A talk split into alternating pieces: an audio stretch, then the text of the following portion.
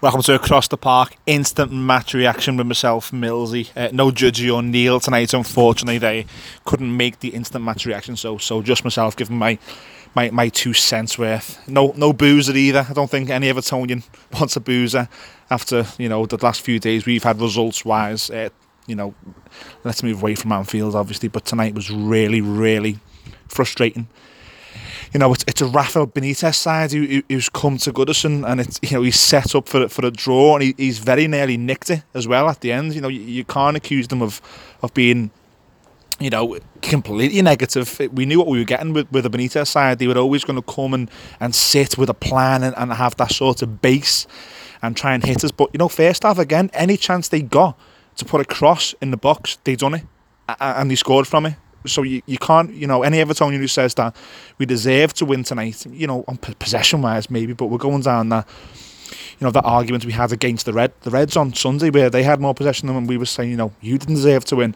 Tonight was really frustrating. We had a lot of the ball, but you know, Newcastle carved some really good chances. Uh, Silva rolled the dice tonight. He rolled the dice. He, he didn't just start Ademola Lookman. He brought in Cenk Tosun, dropping Bernard and Theo Walcott.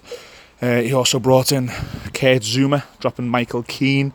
Um, I, I was not easy watching watching the partnership of Zouma and Mina. Um, even though the first 20 minutes Everton started well, you know, and, and what happens is what always happens. It's been happening for years at Goodison. If we don't score in that first 20 minutes, then the away side get confidence and they grow into the game, and that's exactly what happened tonight. It's been the story of our home games for years.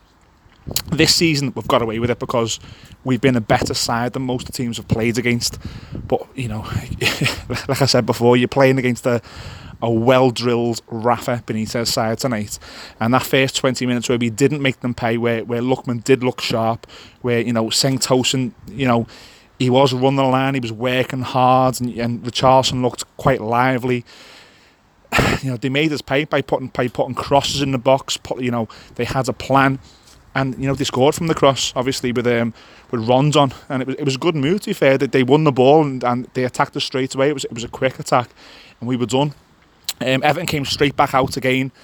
Uh, you know, we had the ball on the floor. We were playing well. Newcastle were then, you know, they had two banks of well, they had a bank of four and five, basically, but just Rondon up front, and Atsu was the was the man who broke. I think Richie was wing back as well, and he was he was working quite hard. But we had a lot of the ball. We were winning corners, winning set pieces. We were pushing and pushing and pushing. Richarlison missed a good chance. St. Tosun missed a good chance. And then we got some joy from, you know, a set piece where they, they, they saved it and we put the rebounds in.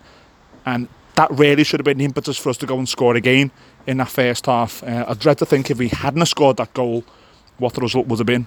I think a Benitez side going in at 1 0 up half time may well have held out and won that game and that just shows how far we are away really from where we want to be. Yes, we're easy on the eye at times, and yes, we we have loads of the ball, but unless you have not just a striker who, who, can hit opposition, unless you have you know a number of players who can go and score goals for you, which we don't have at the minute.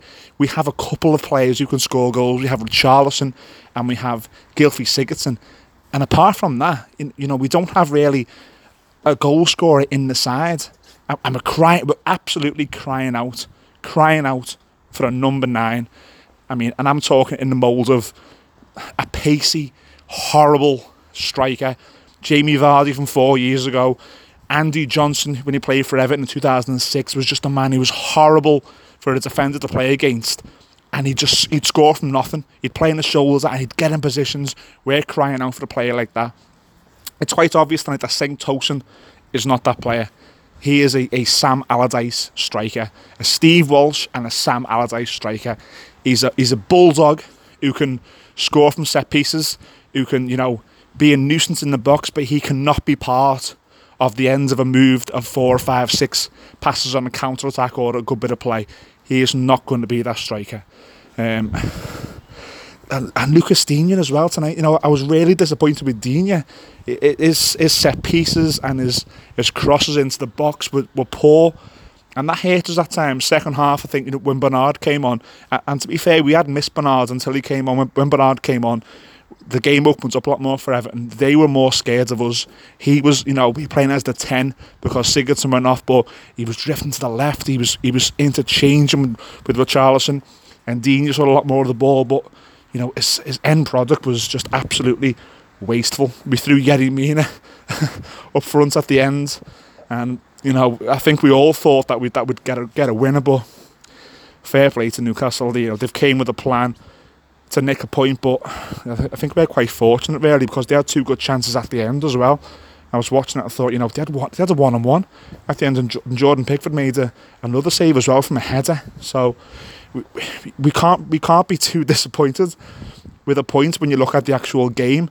Obviously, we're disappointed to draw with Newcastle at home, but especially after Sunday where we wanted to, you know, come out and and and win and play well in front of our own fans. Uh, I mean, I will say special mention to the the atmosphere tonight for Jordan Pickford. You know, it was it was it was a really great reception for him. You know, it's, it's apparent that we're not going to, you know, t- turn our backs on him uh, based on you know one mistake, no matter how hateful it was. He got a great reception.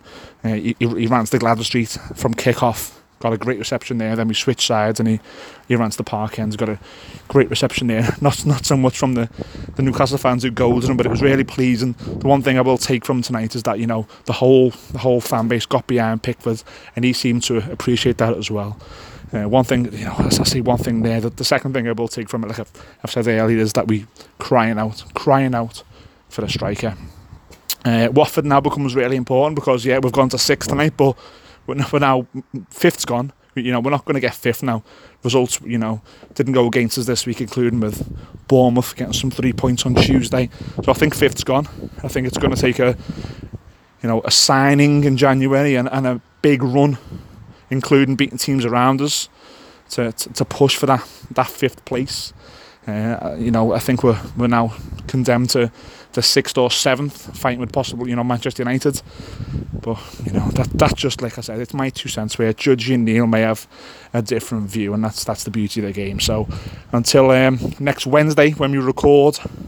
We'll have some instant match reaction after the Watford game on Monday as well for the Blues, and then the Reds are at home the following week. So we'll have some instant match reaction from Terry, Gary, and Phil as well. I hope you enjoyed listening. If you didn't, then by all means let us know on the um, social media, Instagram across the park PC, Twitter across the park PC. Thanks.